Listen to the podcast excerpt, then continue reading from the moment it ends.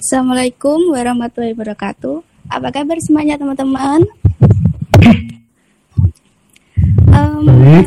Baik Tiara. Oke, baik Tiara. Seperti yang udah tahu ya, aku Tiara Ramadila dari jurusan Hukum Universitas Negeri Surabaya. Aku di sini mau menyampaikan tentang podcast kita, berceritakan kisah kita selama menjadi maba atau perjalanan kita untuk melewati selama ini menjadi maba selama masa pandemi kan. Di sini udah ada yang mau cerita nih dari teman kita. Aku persilakan Laila Himatul Fajriyah untuk menceritakan kisahnya. Oke, terima kasih Tiara selaku moderator. Jadi aku di sini mau bercerita tentang pengalaman aku belajar pas menjelang UTBK. Jadi di masa pandemi ini menurutku sangat merugikan pas waktu mau belajar UTBK karena sistem belajar aku itu harus tatap muka dengan pembimbing bimbelnya. Jadi menurut aku sistem belajar aku selama pandemi ini sangat kurang efektif.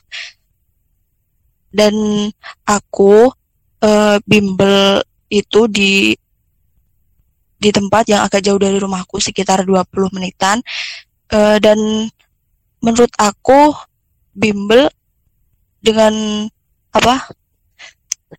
cara streaming YouTube gara-gara masa pandemi ini menurutku sangat kurang efektif juga karena siswa nggak bisa berinteraksi langsung saat mau bertanya kepada dosennya maksudnya kepada pembimbingnya secara langsung kayak gitu ya.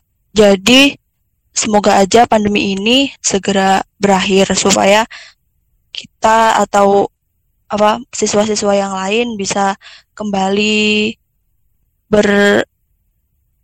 beraktivitas dan belajar seperti sedia kala sebelum masa pandemi ini. Terima kasih kepada Tiara, bisa dilanjutkan. Oke, makasih Laila Hima. Selanjutnya dari Cindy Devi Anjani, bisa dipersilakan untuk menceritakan kisahnya. Oke, baik, terima kasih kepada Tiara. Saya di sini akan menceritakan pengalaman saya tentang acara KPPMH dan PKKMB kemarin yang melalui daring itu menurut saya itu kurang pas gitu loh. Soalnya kita tidak bisa merasakan suasana ospek yang sebenarnya itu bagaimana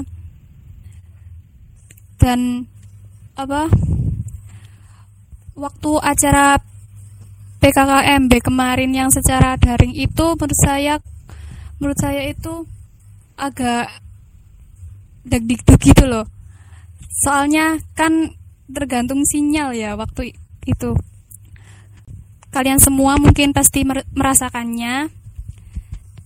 Jadi itu Tiara pengalaman saya tentang masa pandemi ini di waktu acara PKKMB kemarin. Saya kembalikan kepada Tiara. Oke, makasih Sina. Selanjutnya dari Pijar. Aku persilakan untuk menceritakan kisahnya. Ya, terima kasih Mbak Tiara. Selamat siang semuanya. Saya akan menceritakan tentang perbandingan ketika saya dulu ospek offline dan sekarang ospek online. Perlu diketahui saya sebenarnya adalah angkatan 2019 di salah satu universitas di Samarinda. Tapi saya memutuskan untuk keluar karena tidak sesuai dengan minat saya. Jadi ketika saya offline itu mungkin lebih seru ya, sangat seru. Ketika kita disuruh bangun pagi-pagi, ketika saya suruh mandi, ketika waktu subuh sangat dingin sekali, dan berangkat pas masih gelap.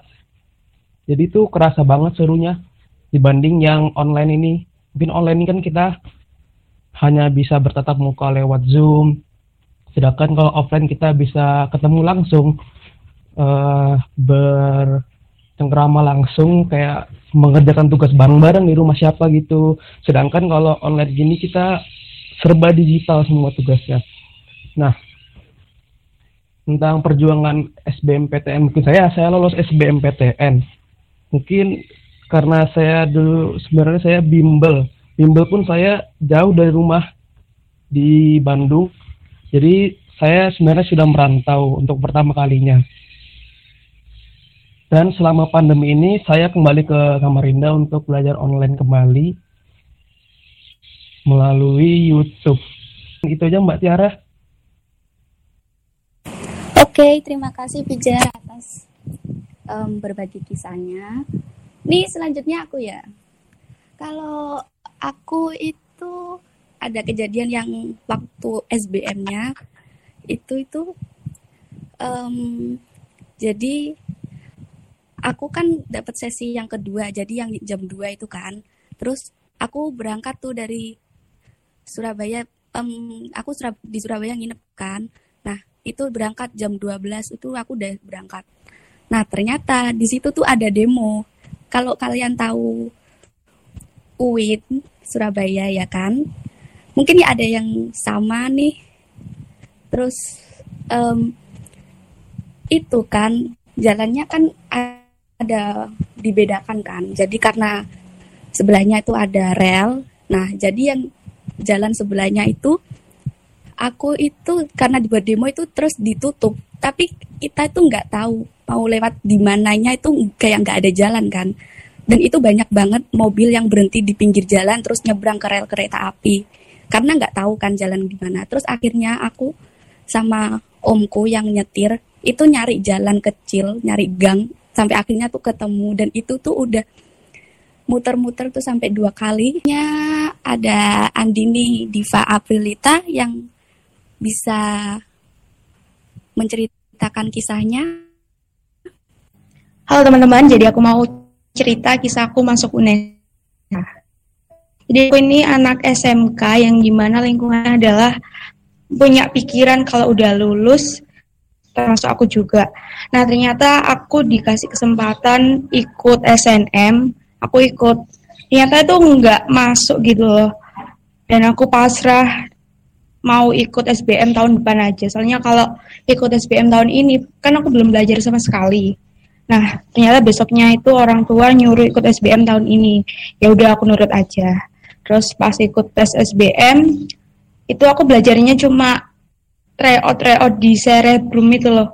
Terus lihat-lihat YouTube doang. Terus waktu ngerjain juga nggak yakin bener semua gitu. Terus sambil nunggu pengumuman aku juga bikin lamaran kerja gitu. Ternyata aku keterima di UNESA. Ya alhamdulillah sih. Udah deh gitu aja, makasih. Iya, sama-sama Andini. Selanjutnya nih dari Muhammad Akmal Taufikul Hakim, dipersilakan untuk menceritakan kisahnya. Ya, baik. Assalamualaikum warahmatullahi wabarakatuh. Saya Muhammad Akmal Taufikul Hakim. Untuk pengalaman sendiri dalam masa pandemik itu lebih ke UTBK sama ospeknya ya. Soalnya dalam UTBK sendiri itu untuk melakukan sebuah tes itu kan dibutuhkan prosedur yang sangat banyak. Contohnya aja rapid gitu, pakai sarung tangan, pakai face shield, masker gitu. Jadi nggak asik dulu, sama pembelajarannya juga kan agak sulit. Kita nggak bisa kayak bimbel sana sini, banyak sana sini, dan hanya dapat mengakses dari internet, YouTube gitu. Ospeknya sama perkuliahannya itu kayak apa ya, selama aku kuliah 1 minggu ini tuh sebenarnya gak kayak kuliah, lebih kayak apa ya, jadi esensi kuliah itu sendiri tuh gak kerasa sama sekali, kayak pembelajaran biasa tuh. Terima kasih, mungkin untuk Tiara bisa dilanjutkan ke teman-teman yang lain. Oke, makasih Hakim untuk ceritanya. Selanjutnya nih, dari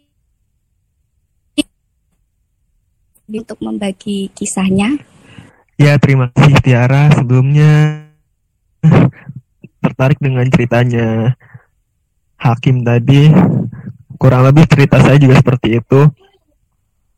Saat UTBK itu kan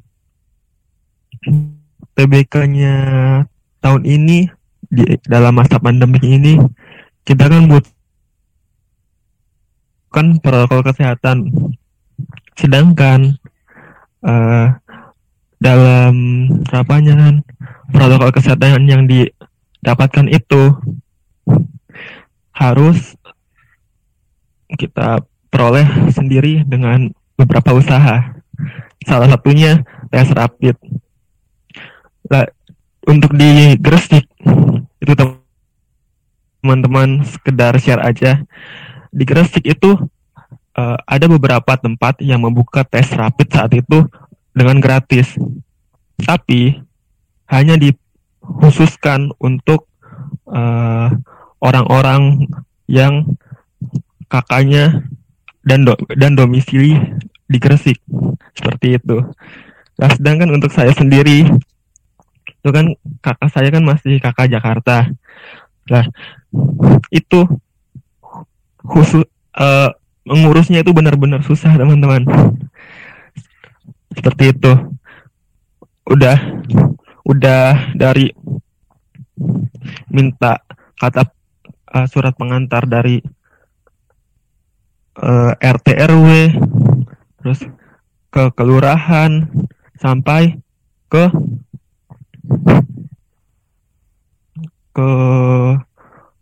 kecamatannya.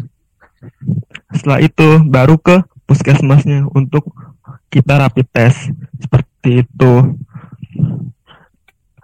Dan saat sampai di puskesmasnya juga atau instansi kesehatannya itu juga kita nggak bisa langsung kita datang tes nunggu hasil kita pulang, nggak seperti itu. Di sana juga diurutkan lagi siapa yang tesnya duluan, yang tanggal UTBK-nya duluan, dia didulukan. Seperti itu.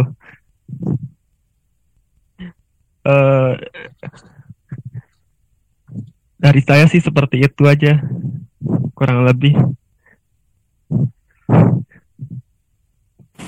Oke, terima kasih Tiara. Iya, sama-sama Satrio. Makasih juga udah membagikan ceritanya.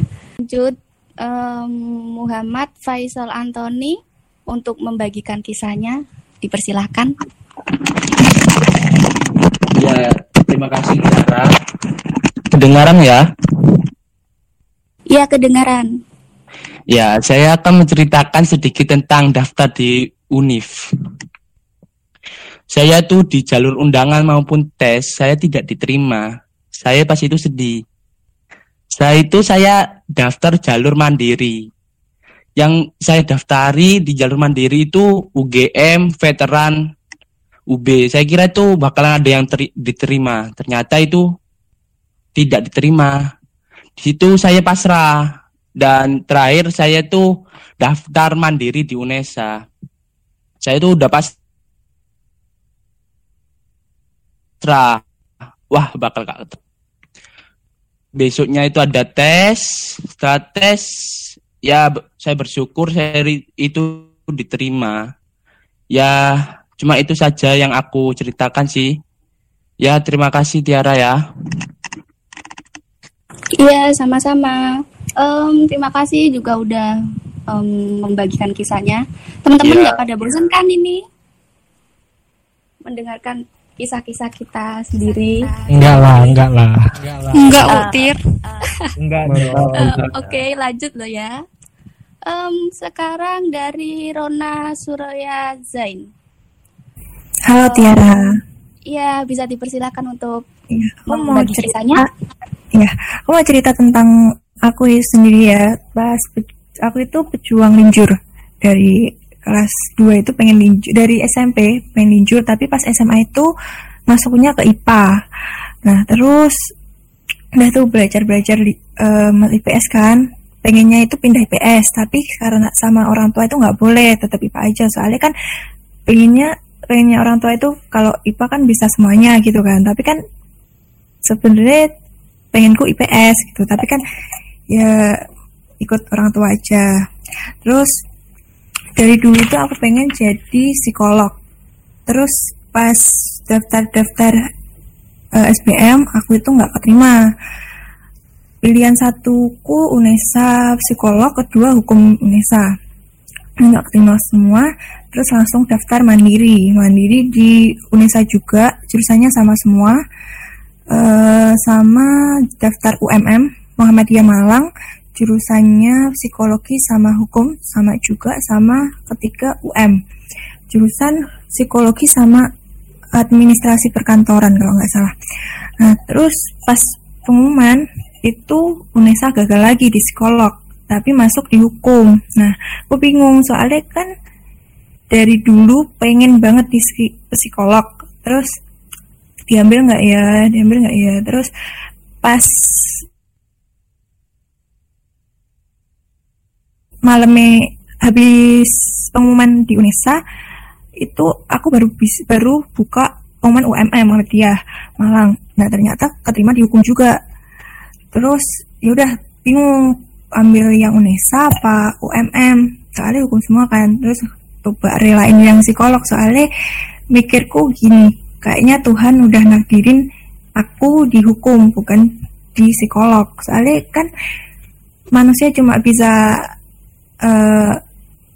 berkeinginan ya, yang jalanin kan Tuhan, yang ngabulin kan Tuhan, maksudnya gitu. Terus yaudah ambilnya jadi di UNESA. Terus pas tanggal 6 kalau nggak 7 itu pengumuman UM, ternyata keterima di administrasi perkantoran. Jadi kayak ketiga-tiganya itu nggak ada yang masuk di psikologi. Jadi yaudah mencoba masuk ke hukum, belajar dari awal, yang dari dulu nggak tahu hukum itu apa sama sekali, jadi harus belajar dikit-dikit. Udah itu aja sih Tiara, makasih. Oke, sama-sama. Sekarang waktunya Amanda Fortuna Putri Faisal ya yang bercerita. Dipersilahkan untuk membagi kisahnya. Oke, baik Tiara, terima kasih. Di sini aku mau cerita sedikit sih tentang pengalaman aku selama mengikuti PKKMB ya. Kalau aku sih udah pasti ada senengnya, ada sedihnya gitu. Ini menurut aku sendiri ya. Kalau senengnya kita cuma duduk di rumah aja gitu, gak perlu panas-panasan. Tapi capek gak sih kalau kita duduk lama gitu, badan jadi pegel-pegel semua ya kan. Kalau sedihnya udah pasti sedih, karena kan kita nggak bisa ketemu secara langsung. Coba kalau kita ketemu langsung gitu, pasti lebih asik, bisa tatap muka langsung, diskusi secara langsung, bisa lebih akrab dengan teman-teman yang lain gitu. Apalagi kalau secara online gini pasti banyak ngabisin kuota ya nggak sih? Belum lagi kalau jaringannya bermasalah, pasti waktunya banyak habis kepotong gitu. Jadinya pengen aja lah cepet-cepet ketemu kalian semua. Itu aja sih yang pengen aku sampein. Makasih. Oke Tiara, silakan dilanjutkan. Oke, makasih ya udah membagikan kisahnya untuk mungkin sharing-sharing ke teman biar kita lebih dekat. Selanjutnya nih dari Muhammad Azza Paroni, mungkin mau ceritakan kisahnya, dipersilakan. Ya makasih ya Tiara. Ini aku kan ikut SBM ini juga di masa pandemi ini ada semuanya, sedihnya juga.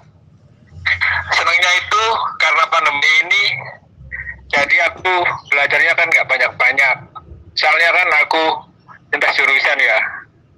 Jadi kalau nggak ada pandemi kan pasti pelajaran SMA kayak geografi, ekonomi itu pasti ada kan di SBM. Dan gara-gara pandemi ini jadi dikurangi cuma TBS aja kan. Nah, di situ senangnya aku. Jadi belajarku nggak dari awal lagi. Sedihnya itu pas udah keterima terus pas aspek itu. Kita disuruh ngedep menghadap itu kan dari pagi sampai sore ya. Les di situ sih pengalaman yang nggak enak itu. Punggung ini rasanya kayak tuh sakitnya. Itu aja sih kalau dari aku. Terima kasih. Iya, sama-sama aja. Sakit banget ya. Iya, sakit. Kan disuruh pakai kopiah juga kan? Iya. Lah itu pas udah selesai aku lepas, rasanya kayak masih pakai kopiah loh. Iya, kita merasakan kan ya pasti kayak gitu. Oke, selanjutnya dari Novi Arfianto Alam, dipersilakan untuk menceritakan kisahnya. Oke, baik. Terima kasih Mbak Tiara. Aku mau cerita dikit. Ya ini ya. Semua ini dimulai dari pandemi. Segala sesuatunya jadi di rumah aja. Terus semuanya jadi daring. Untung aja UTBK nggak daring. Kayak mandiri-mandiri yang lain kan ada yang daring gitu. Ya meskipun diundur beberapa kali kan UTBK-nya sampai jadi dua gelombang dengan protokol kesehatan juga yang ketat banget. Terus mau cerita juga awalnya sih kalau nggak ada pandemi aku memilih Indonesia, nggak kepikiran Indonesia. Jadi awalnya itu ikut tryout gitu tanpa ada pandemi, jadi ikut tryoutnya yang online kayak Eduka sama Pamipa gitu. Karena waktu itu aku termasuk tim MPTN itu buat mengejarnya, jadi ikut tryout online dan lihat perkembangan nilainya gitu. Terus awalnya tuh milih jurusan di UTBK tuh milihnya mau psikologi, tapi lihat nilai PK aku yang kecil, jadi nggak pede. Jadi putusin buat geser ke hukum, ambil hukum aja. Itu kira-kira seminggu sebelum milih jurusan itu. Putusin buat milih hukum jadinya. Alhamdulillah bisa masuk di hukum UNESA. Terus semoga bisa cepat ketemu sama teman-teman. Ya gitu aja sih. Terima kasih buat Tiara. Oke, sama-sama Alam. Gimana nih, masih semangat nggak dengerin cerita teman-teman kita hari ini? Ayo dong, semangat dong. Semangat banget ini, antusias aku dengerin cerita-cerita dari teman-teman ini. Nah gitu dong, biar asik, biar kita tuh lebih deket, ya nggak? Iya bener banget. Lanjut nih ya untuk lanjut. Rasyifa Andisa Dewi Irawan, silakan berbagi kisahnya untuk diceritakan kepada kita semua.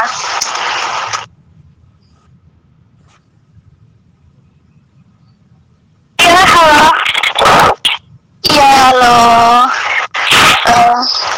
Jelas kan ya suaranya? Iya, jelas kok. Langsung cerita aja ya. Oke, saya bingung ngomong apa sih, tapi gak semua orang pasti ngerasain ospek online kayak gini. Terus emang gak dapet feel-nya, cuman pasti ada rasa gak enaknya kayak buat peralatannya lah, kayak kopiah, terus pegal punggungnya, mata capek, laptop terus. Terus perjalanan buat keterima tuh juga gak gampang, pasti kayak pas UTBK kemarin, kan masih corona tuh ya. Jadi ada yang harus rapid test, terus ada yang ketolak beberapa kali pas keterimanya baru di mandiri kayak gitu. Jadi ya semangat aja ospek online-nya, kuliah online-nya. Semoga sukses terus. Baik aja. Amin, amin. Terima kasih untuk ceritanya Rasyifa Andisa Dewi Irawan. Selanjutnya dari Devitria Syahwa Laili Nabila ya. Persilahkan untuk. Oke, assalamualaikum. Waalaikumsalam Nabila. Mau sedikit cerita. Sebenarnya ini aku lulusan 2019, jadi dulu SBMPTN itu nggak lolos, dan di tahun berikutnya sambil nunggu UTBK aku nyoba ngerantau ke Bogor. Ya pasti yang ngerasain bencana ini nggak cuma aku doang ya, semua orang, dan ternyata di balik bencana ini ada hikmahnya tersendiri buat aku. Semoga pandemi ini cepat berlalu ya. Iya. Itu aja Tiara, makasih. Ya sama-sama Nabila. Sekarang dari Sylvia ya mungkin. Ayo Sylvia, bisa diceritakan kisahnya? Iya, makasih ya. Ya. Ya, aku bersyukur banget, alhamdulillah sudah keterima di SNMPTN dengan jurusan hukum ini. Sedihnya cuma cuma berhari-hari tuh natap HP terus, kan buat kepala pusing kan, mataku juga sampai sakit gara-gara lihat HP terus-terusan. Tapi juga ada senyumnya sih, ada susahnya. Sedihnya juga ada, sedihnya ya nggak bisa ketemu kalian, gitu aja deh. Ya udah, makasih deh. Udah gitu aja. Oke, sama-sama Sylvia. Oke, yang terakhir ya. Dari ketua kelompok kita, Gisni mungkin bisa diceritakan kisahnya. Ya, di sini kan saya termasuk mahasiswa yang jalur diterima jalur SNMPTN. Nah, diterima jalur SNMPTN itu ada enaknya dan enggaknya. Kalau enaknya kita sudah bukan apa, saya sudah ada universitasnya. Tetapi kan pada masa pandemi ini untuk tes SBMPTN itu UTBK itu dimundurkan, jadi untuk lulusan SNMPTN itu nggak ada kerjaan sama sekali, belajar malas apa yang diajari gitu. Jadi hanya bisa bantu teman buat belajar untuk ngasah otak juga, dan ada kayak perkataan teman saya, kalau yang jurusan SNMPTN kalau nggak belajar, insya Allah kalau masuk kuliah insya Allah goblok katanya. Perkataan itu bukan belajar gitu, biar saya agak goblok gitu masuk kuliah. Terima kasih, terima kasih. Assalamualaikum warahmatullahi wabarakatuh. Waalaikumsalam warahmatullahi wabarakatuh. Makasih Ifni untuk sharing-sharing ceritanya. Kita udah selesai ya dengerin kisah teman-teman kita, seperti apa sih masa-masa seperti ini kita melewati. Ya mungkin susah ya, tapi kita tetap jalani, tetap bersyukur. Sudah kita akhiri. Mungkin ada pesan-pesan dari kalian lagi. Mungkin ada yang mau menyampaikan pesan atau apapun itu. Aku cuma pengen ketemu aja. Ya iya, sama nih.